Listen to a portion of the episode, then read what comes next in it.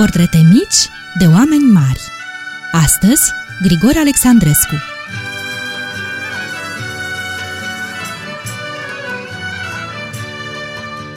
Dragi prieteni, vă plac fabulele, nu-i așa? Poveștile acelea cu tâlc, de obicei în versuri, care au ca personaje animale cu trăsături de oameni. Sunt cam ascuțite și incomodează uneori pentru că arată cu degetul fără sfială greșelile lumii.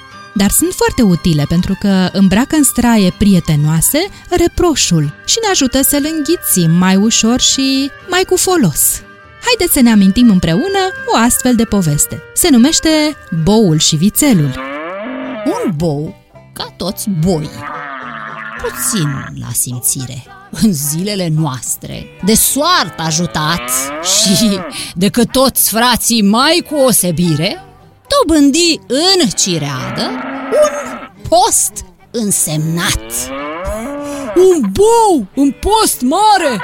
A, drept, cam ciudat vine, da, asta se întâmplă în oricare loc decât multă minte. Știu că e mai bine să ai totdeauna un dram de noroc. O știați, nu-i așa? E scrisă de Grigore Alexandrescu, cel mai important fabulist al literaturii române. Astăzi, dragi prieteni, vom face împreună câțiva pași în vremea lui. Începem în anul 1810, mai precis într-o zi de joi, 22 februarie 1810, când la Târgoviște, în Mahalaua lemnului, se naște Grigore Alexandrescu. Este al patrulea copil al lui Mihai și al Mariei Alexandrescu, născută într-o veche familie boierească, familia Fusea. Tatăl băiatului era vistiernic, adică era funcționar și se îngrija de administrarea avuților statului. Încă de mic, Grigore Alexandrescu dovedește o inteligență ieșită din comun și o memorie fantastică. Învață limba greacă și franceză. În 1827, la numai 17 ani, rămâne orfan de ambii părinți și pleacă la București, la un unchi, părintele Ieremia. Aici se înscrie la pensionul Sfântul Sava și este coleg cu Ion Ghica, cel care împreună cu Nicolae Bălcescu și Cristian Tel a pus bazele societății secrete Frăția, motorul Revoluției de la 1848. Dar să nu grăbim lucrurile. Așadar, la studii, în București, Grigore Alexandrescu îi uimește pe toți prin talentul său poetic. Tot aici îl cunoaște pe Ion Heliade Rădulescu, care îl privește cu admirație și încredere și care îi publică în curierul românesc prima poezie, Miezul nopții. Era în data de 6 martie a anului 1832. În aceeași perioadă, căile ferate din Liverpool și Manchester deschid prima linie de tren intercity pentru pasageri, care funcționează cu locomotivă cu aburi. Francezul Louis Bray își perfecționează sistemul Bray de tipărire și scriere pentru nevăzători și este înființată de către Gheorghe Asaki prima școală de fete de la noi din țară, Institutul pentru Educația Fetelor, din Iași.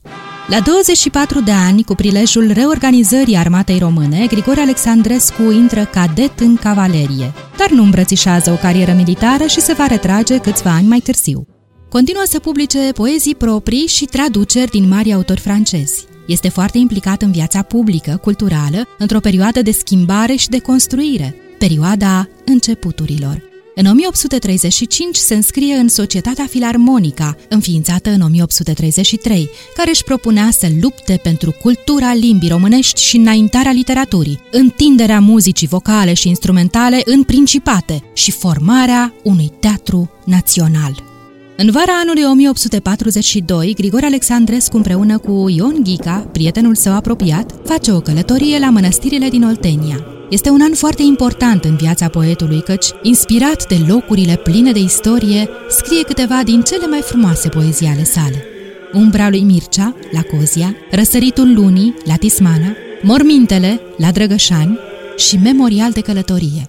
În aceeași perioadă, în preajma anului 1842, se deschide în Danemarca, la Copenhaga, Tivoli Gardens, unul dintre cele mai vechi parcuri de distracții din lume, care poate fi vizitat și astăzi. Angus Borsig construiește prima locomotivă germană și chirurgul scoțian James Braid începe să studieze un fenomen pe care îl denumește hipnoza. În anii care urmează, Grigore Alexandrescu este foarte implicat în mișcările politice ale principatelor. Trebuie să știți că în vremurile acelea România nu exista încă. Cele trei ținuturi, Moldova, Muntenia și Transilvania, nu erau unite într-una singură. Ceea ce le unea atunci era doar limba română și Grigore Alexandrescu a fost un mânuitor admirabil al acestei comori de preț. Pe vremea aceea să fii poet, scriitor, însemna să ai o misiune patriotică, nu numai o meserie.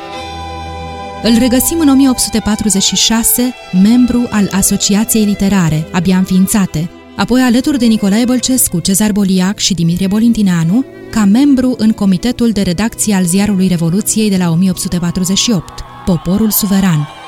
După ce Revoluția este înfrântă, Grigore Alexandrescu poartă o asiduă corespondență secretă cu revoluționarii exilați. Efervescența continuă. Este numit director la Arhivele Statului, cumulează și funcția de secretar la Senat.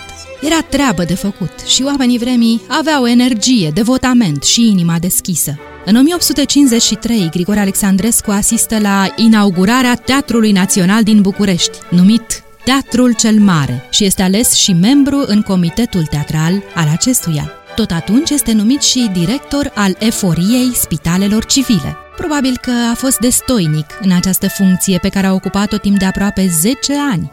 Astăzi, cel mai vechi spital din București, Spitalul Clinic de Urgență pentru Copii, îi poartă numele Grigore Alexandrescu.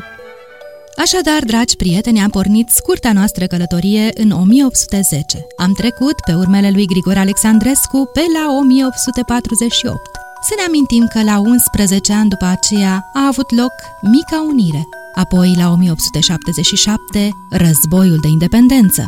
Grigore Alexandrescu a făcut treabă serioasă în toată această perioadă. Cu talent, cu umor, cu frământări, cu devotament, a găsit cuvântul, timpul și tonul potrivit.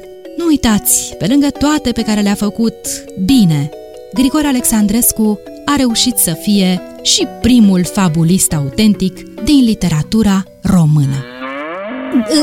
Boierule, Zise, așteaptă afară ruda dumitale Al doamnei vaci fiu Cine? A mea rudă? Mergi de-l dă pe scară N-am astfel de rude și nici voi să-l știu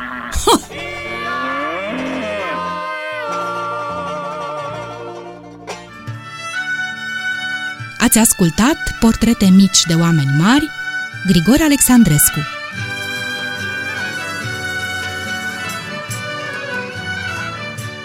Au adunat toate acestea privind prin sufletul timpului cu dragoste și bucurie ale voastre prietene Lelia și Dana.